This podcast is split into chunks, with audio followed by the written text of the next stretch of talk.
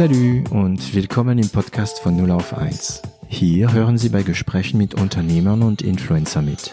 Wir unterhalten uns hautnah und ohne Schnitt über Erfolge und Misserfolge, Probleme und Lösungen und alles, was uns beschäftigt und ausmacht als Unternehmer oder als Influencer. Ich bin David Treis, Gründer und CEO von L'Agence, eine Internet- und Content-Agentur aus Süddeutschland. Herzlich willkommen zu einer neuen Folge von 0 auf 1. Ich äh, sitze heute mit äh, Eugen Groß zusammen, der äh, CEO und Gründer von Iconics. Wir haben heute als Gast eine ziemlich ähm, kontraintuitive Person, nehme ich an. Ähm, jemand, der zum Beispiel, und bin mal sehr gespannt auf die Geschichte. Eine Person, die also äh, dreimal lernen musste zu laufen. Äh, eine Person, die ziemlich spät wieder angefangen hat zu studieren, wenn anderen eigentlich in eine ganz andere Phase ihres Lebens sind, also mit 40. Ähm, jemand, der so wie ich 50 plus ist und immer noch äh, irgendwas ändern will äh, und nicht nur sein Bankkonto. Ähm, hallo Eugen. Mhm. Hallo David, vielen Dank für die Einladung. Wie geht's dir? Danke, immer wie die anderen wollen. also gut. ja, im Moment quälen mich die anderen wieder ein bisschen, aber ja. äh, das gehört zum Startup dass diese ja. Ups und Downs sind äh, ziemlich äh, starke Amplituden. Ich dachte, früher war mein Leben auch schon spannend mit Ups und Downs, aber das waren eher Wellenlinien und seitdem ich Startup mache, macht es Bang, Bang, Bang, Bang, Bang, ja, up, ja, down, Start up, down. Und wenn ich oben bin, borderline. ja, wenn ich nicht oben bin, fliege ich, aber wenn ich unten bin, bekomme ich richtig auf die Fresse. Ich merke das natürlich bei der Agentur auch, bei l'Agence, mm, denn wir machen ja für unsere, äh, für unsere Kunden Filme. Also wir haben früher sehr viele Filme gemacht. Also es war ja echt, jeden Monat musste, wurden so mehrere Filme gemacht und jetzt ist, sind es noch viele, aber nicht mehr so wie früher. Ähm, mhm. Ich glaube auch Corona hat da viel äh, kaputt gemacht. Was auch interessant ist, dass es gibt ja auch, also das ist nicht nur die, die, die Kunden mit Geld oder die Kunden, die weniger Geld haben, aber viele wollen das auch selbst machen, denn jeder kann doch filmen, jeder hat doch ein Handy, ne? Also gefühlt, ne? Ähm, was mich auch immer ein bisschen pff, enttäuscht ist, manche machen dann das selbst. Und du weißt ja, was passiert, ne? Das Bild ist schlecht, der Ton ist schlecht, äh, besonders der Ton ist schlecht, weil äh, Filmemacher wissen, wie wichtig Audio ist. Nicht Filmemacher denken, oh, ich nehme es einfach so auf. Ne? Ähm, und aber die merken das nicht.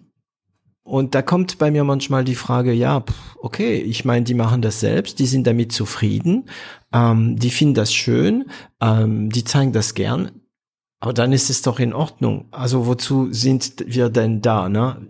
Und wie du sagst, für die Qualität. Ähm, aber Qualität hat auch einen Preis. Und das ist der nächste Punkt. Und das möchte ich jetzt, äh, dass du da bist, möchte ich nützen, um das nach außen an unsere Zuhörer äh, weiterzugeben, weil das sind bei uns bei 0 auf 1 oft Unternehmer oder an, angehende Unternehmer. Und zwar, mir ist es auch immer wieder passiert zu hören, ja, das, das machst du doch aus Spaß. Das heißt, Jobs, Kameramann, Sänger, ähm, Geigerspieler, was auch immer, Jobs, die irgendwie mit einer Emotion verbunden sind oder mit einer äh, eine Leidenschaft verbunden sein können. Und bei mir, mir ist es sogar als als Dozent passiert, ne, ähm, dass die Leute denken, ach, das machen die doch aus Spaß.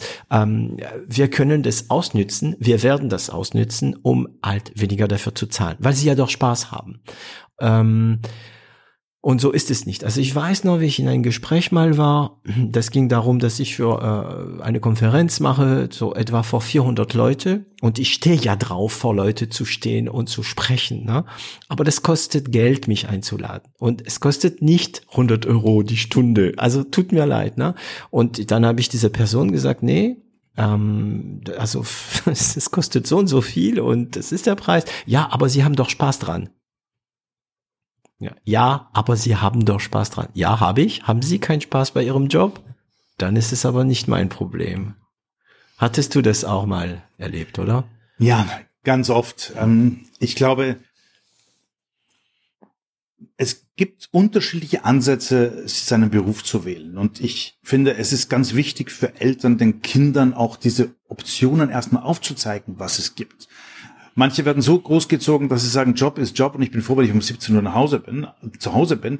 Aber wie großartig ist es, wenn du das wirklich auch gern machst, wenn du es mit Leidenschaft machst und dann die 17 Uhr vielleicht gar keine Rolle mehr spielen. Ja. Natürlich muss man dafür auch gut bezahlt werden. Es gibt viele Menschen und gerade im sozialen Bereich, die wirklich mit Leidenschaft diesen Beruf nachgehen, aber die am Ende des Monats meiner Meinung nach viel zu wenig äh, Geld haben, um auch ihr Leben aktiv zu gestalten.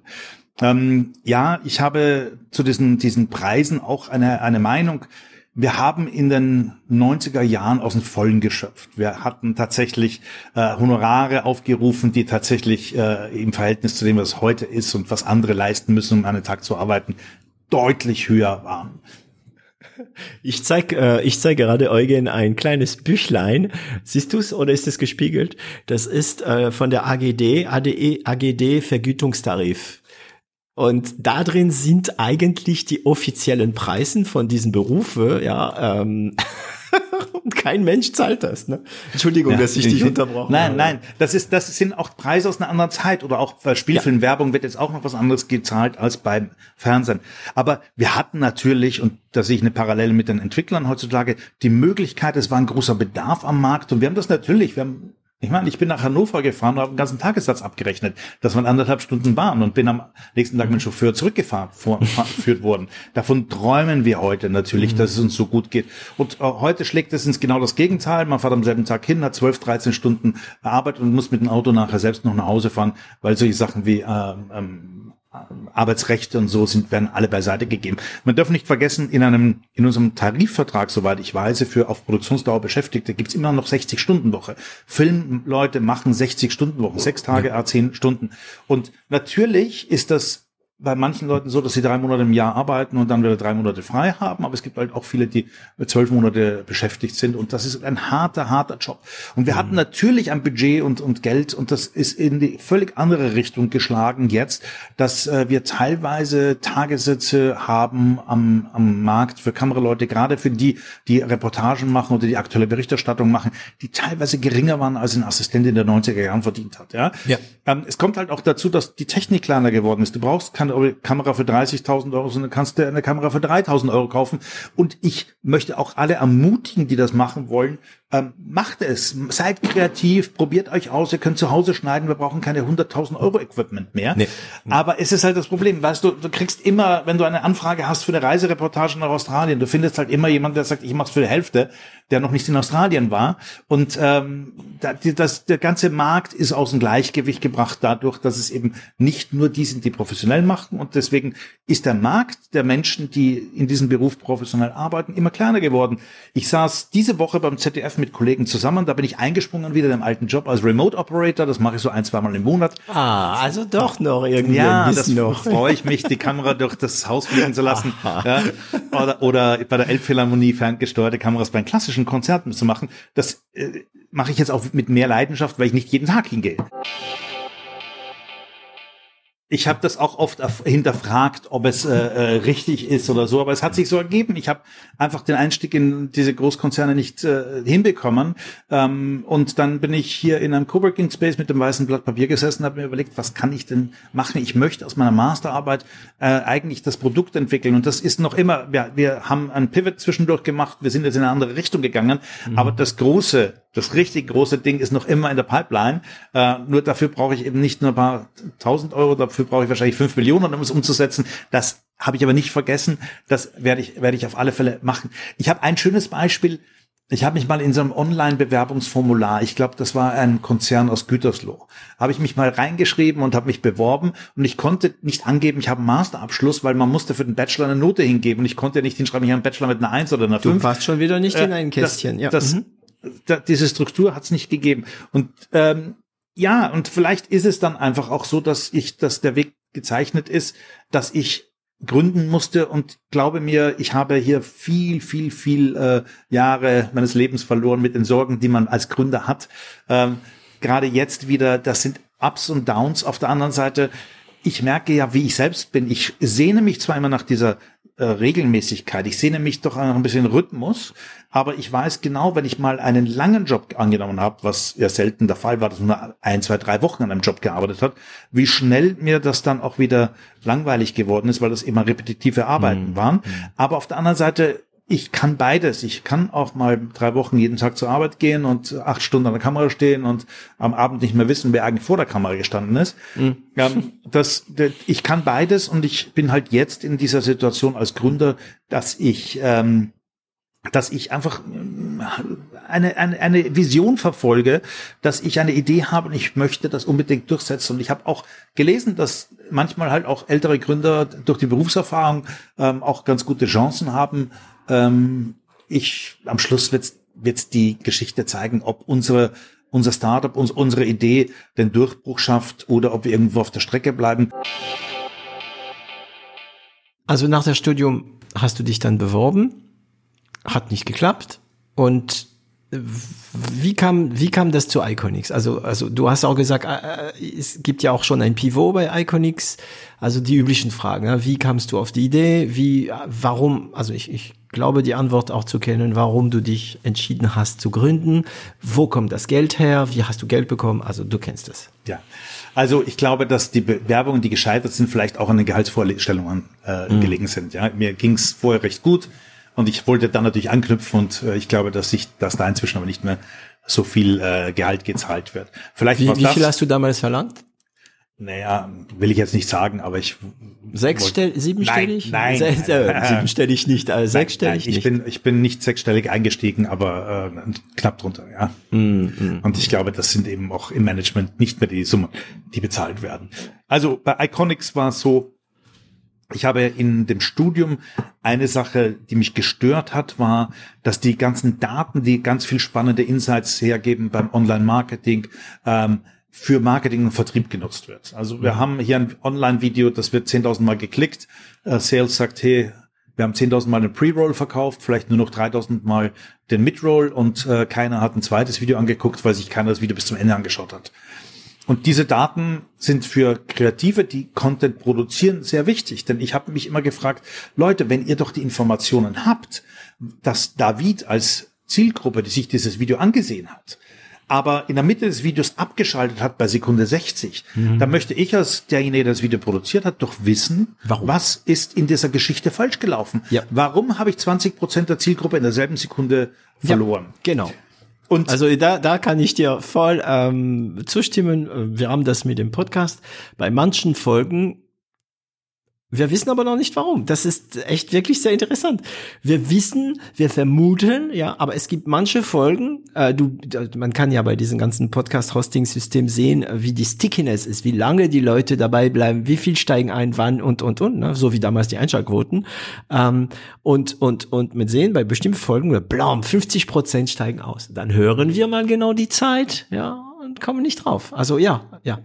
Und genau dort habe ich angesetzt. Ich habe gesagt, ich möchte doch, dass die Kreativen diese Feedback bekommen, um zu lernen, warum sie in dem Video dramaturgisch einen Fehler gemacht haben. Mhm. Und ich habe mich in der Masterarbeit mit genau diesen äh, Analytics beschäftigt und ich habe immer dort mir das angeschaut, wo so ein Cliff war, wo ich so in derselben Sekunde viele Leute ver verloren habe und habe versucht, mit meinem normalen Know-how es herzuleiten. Und das war oft völlig logisch.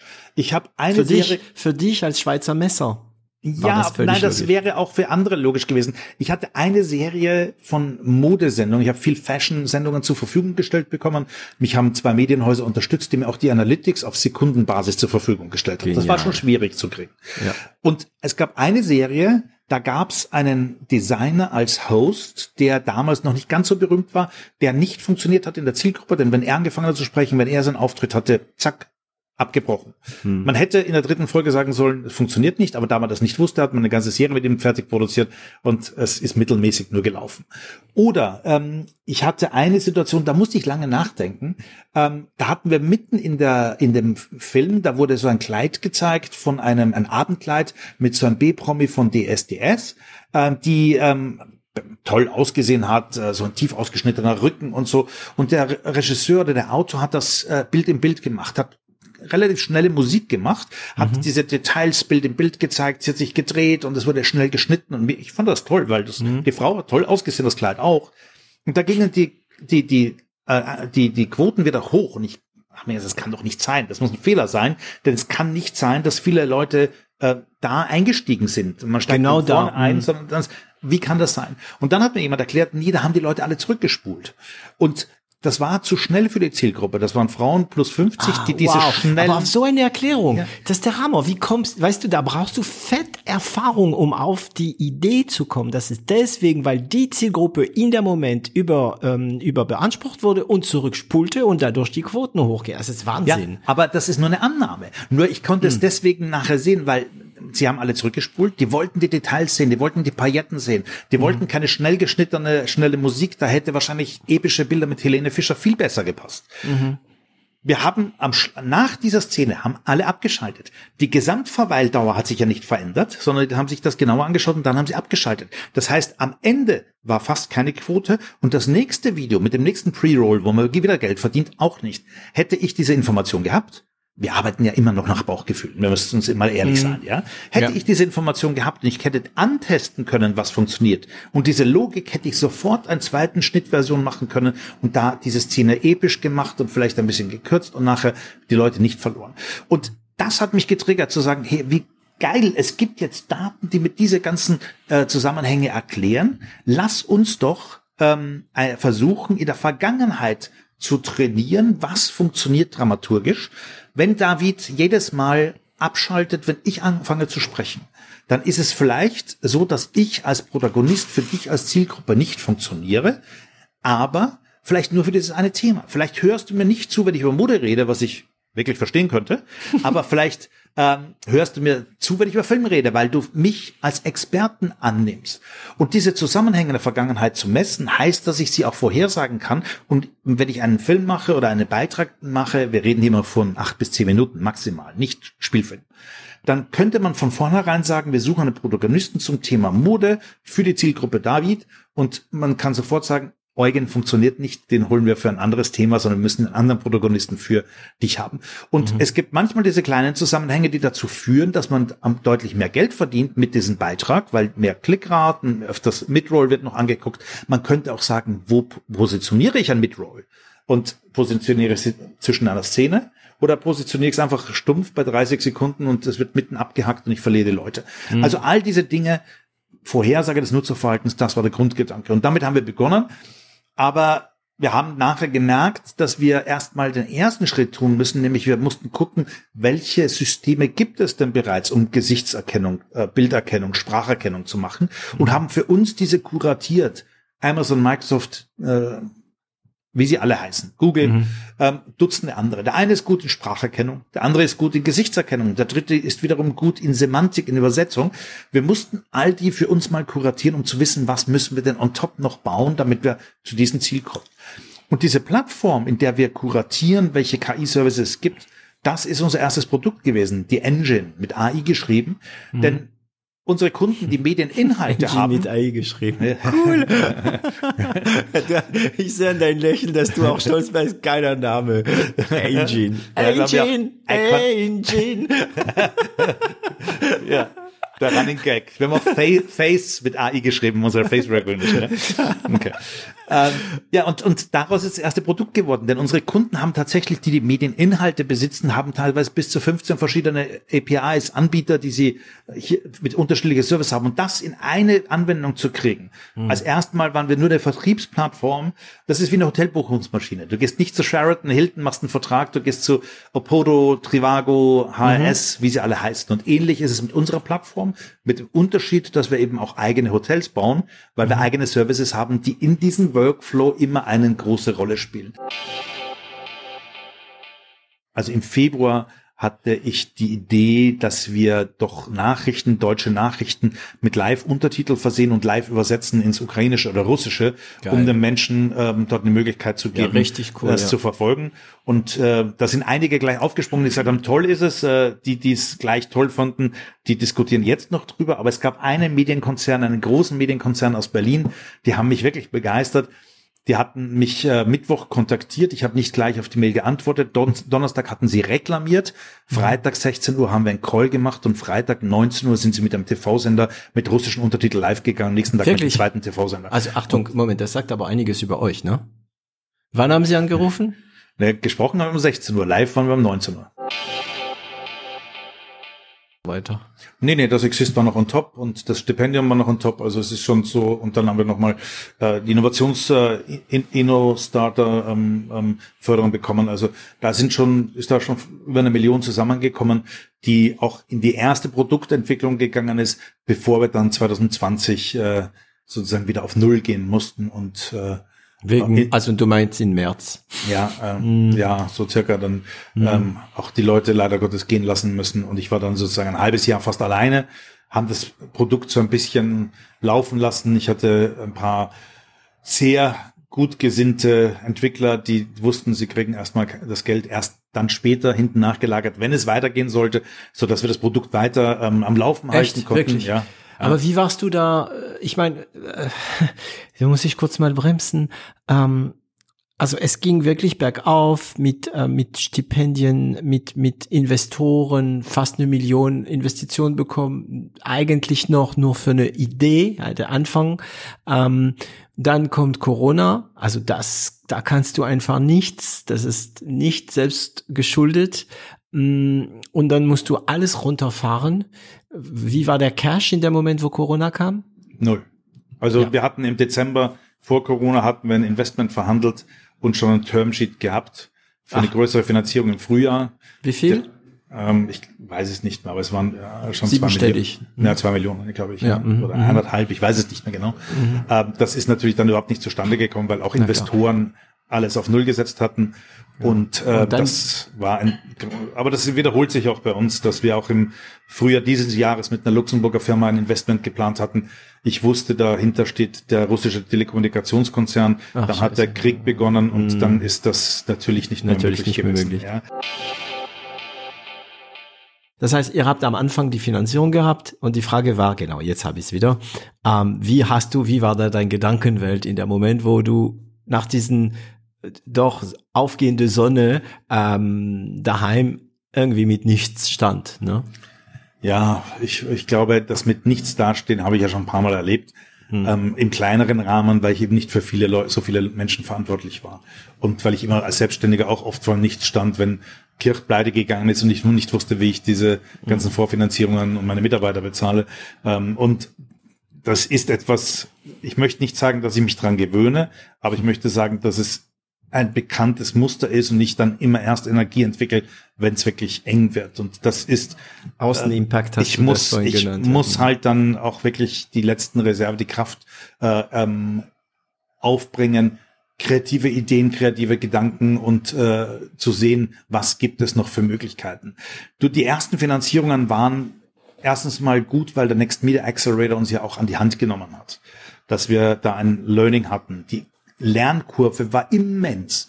Dass ich jetzt mit Rechtsanwälten über Verträge, Wandeldarlehen, Equity äh, äh, und Safe und wie diese ganzen Investitionsformen äh, die es da gibt, dass ich darüber sprechen kann, hat, war eine steile Lernkurve.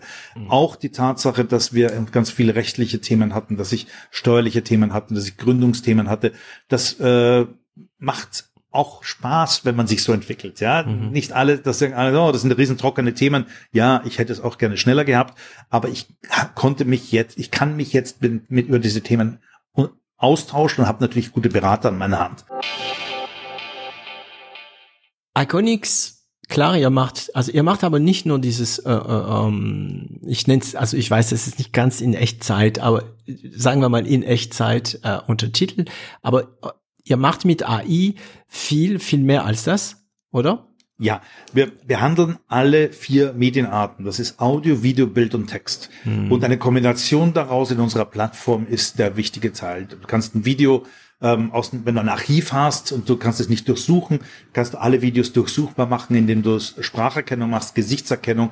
Die, den Text kannst du semantisch organisieren, damit man sagen kann, okay, ich suche jetzt äh, die Videos von David, wo er über das Thema XY spricht oder mhm. das, das, das Wort äh, ähm, Berlin oder ähm, UNO erwähnt, UNO ist eine Organisation, Wien ist eine Stadt, all diese semantischen Informationen, wir können diese Sachen in Fremdsprachen übersetzen, wir können das live, wir können das Batch Processing und was ganz wichtig ist, ähm, unsere Kernprodukte, also nicht die, wo Google, Microsoft, Amazon beteiligt sind, sondern unser Kernprodukt, das nur wir gebaut haben, können wir auch on-premises liefern. Das heißt, wir können zu einem Unternehmen gehen und sagen, pass auf, das sind sensible Daten, wir dürfen nicht in die Cloud, wir können das auch bei dir installieren, wir sind Cloud unabhängig, das ist so mhm. programmiert, auf dass Server. Hingehen, mhm. auf die eigenen Server gehen und da gibt's im Bereich der öffentlichen Verwaltung immense ähm, immensen Bedarf ähm, und deswegen sind wir auch froh, dass wir hier so die ersten Schritte in diese Richtung machen. Der digitale Gerichtssaal, da sollte man durchsuchen können. Und die Rechtsanwälte brauchen dann nicht ihr Gekriegseln mehr äh, mhm. nachzuschauen, wo, wo, wo der äh, David im Verhör das und das gesagt hat oder äh, oder äh, bei Callcentern, äh, die etwas aufzeichnen und dann nach zehn Jahren das Audio rausholen und sagen, hat David dem Gespräch wirklich gesagt, ja, ich möchte den Kredit oder war das falsch verstanden? All das sind Metadaten, die gebraucht sind und ähm, wir sehen uns als europäisches Startup und mein Ziel ist es, äh, irgendwann mal Frau, Lagarde oder Frau von der hm. Leyen mhm. sprechen zu haben und, und dein hat, System drunter laufen zu ja, sehen. Ja, und 24 verschiedene europäische Untertitel dazu, um allen die Möglichkeit in Europa zu geben, in der Native äh, Language ähm, die, die Untertitel zu haben, das zu verfolgen, live zu verfolgen, wenn ein polnischer Präsident eine Ansprache macht, wenn Joe Biden eine Ansprache macht und mhm. das in der Muttersprache. Ähm, das können wir bereits aber eben nicht mit 24 gleichzeitig, sondern wir können immer nur zwei, drei Sprachen im Moment. Aber es gibt halt auch Sprachen wie Flämisch oder Estnisch, die kleiner sind. Sti. Äh, Sti. Ja? Mein Dialekt aus Nordfrankreich. Also ich weiß, ja. ja, ja. Ich habe ja auch einen Dialekt mit Österreich. Da haben wir ein e- extra Modell gebaut für österreichischen. Dialekt. Und Oder Schotti, Schotten sprechen ja. auch ziemlich. Äh, und es gibt Einzellösungen, die wir implementieren können. Und das Wichtige ist, dass eben unser Produkt immer all das abbilden kann. Und wenn es ein besseres Sprachmodell für Sti oder für Gälisch gibt, dann können wir es implementieren, Gälisch, vom anderen bieten ja. und wir können es immer als Gesamtworkflow anbieten und deswegen ist diese Ausschreibung gerade auch mit den äh, äh, niederländischen Kollegen hier ein sehr wichtiger Building Block, dass wir hier als in der Mitte drinnen sind.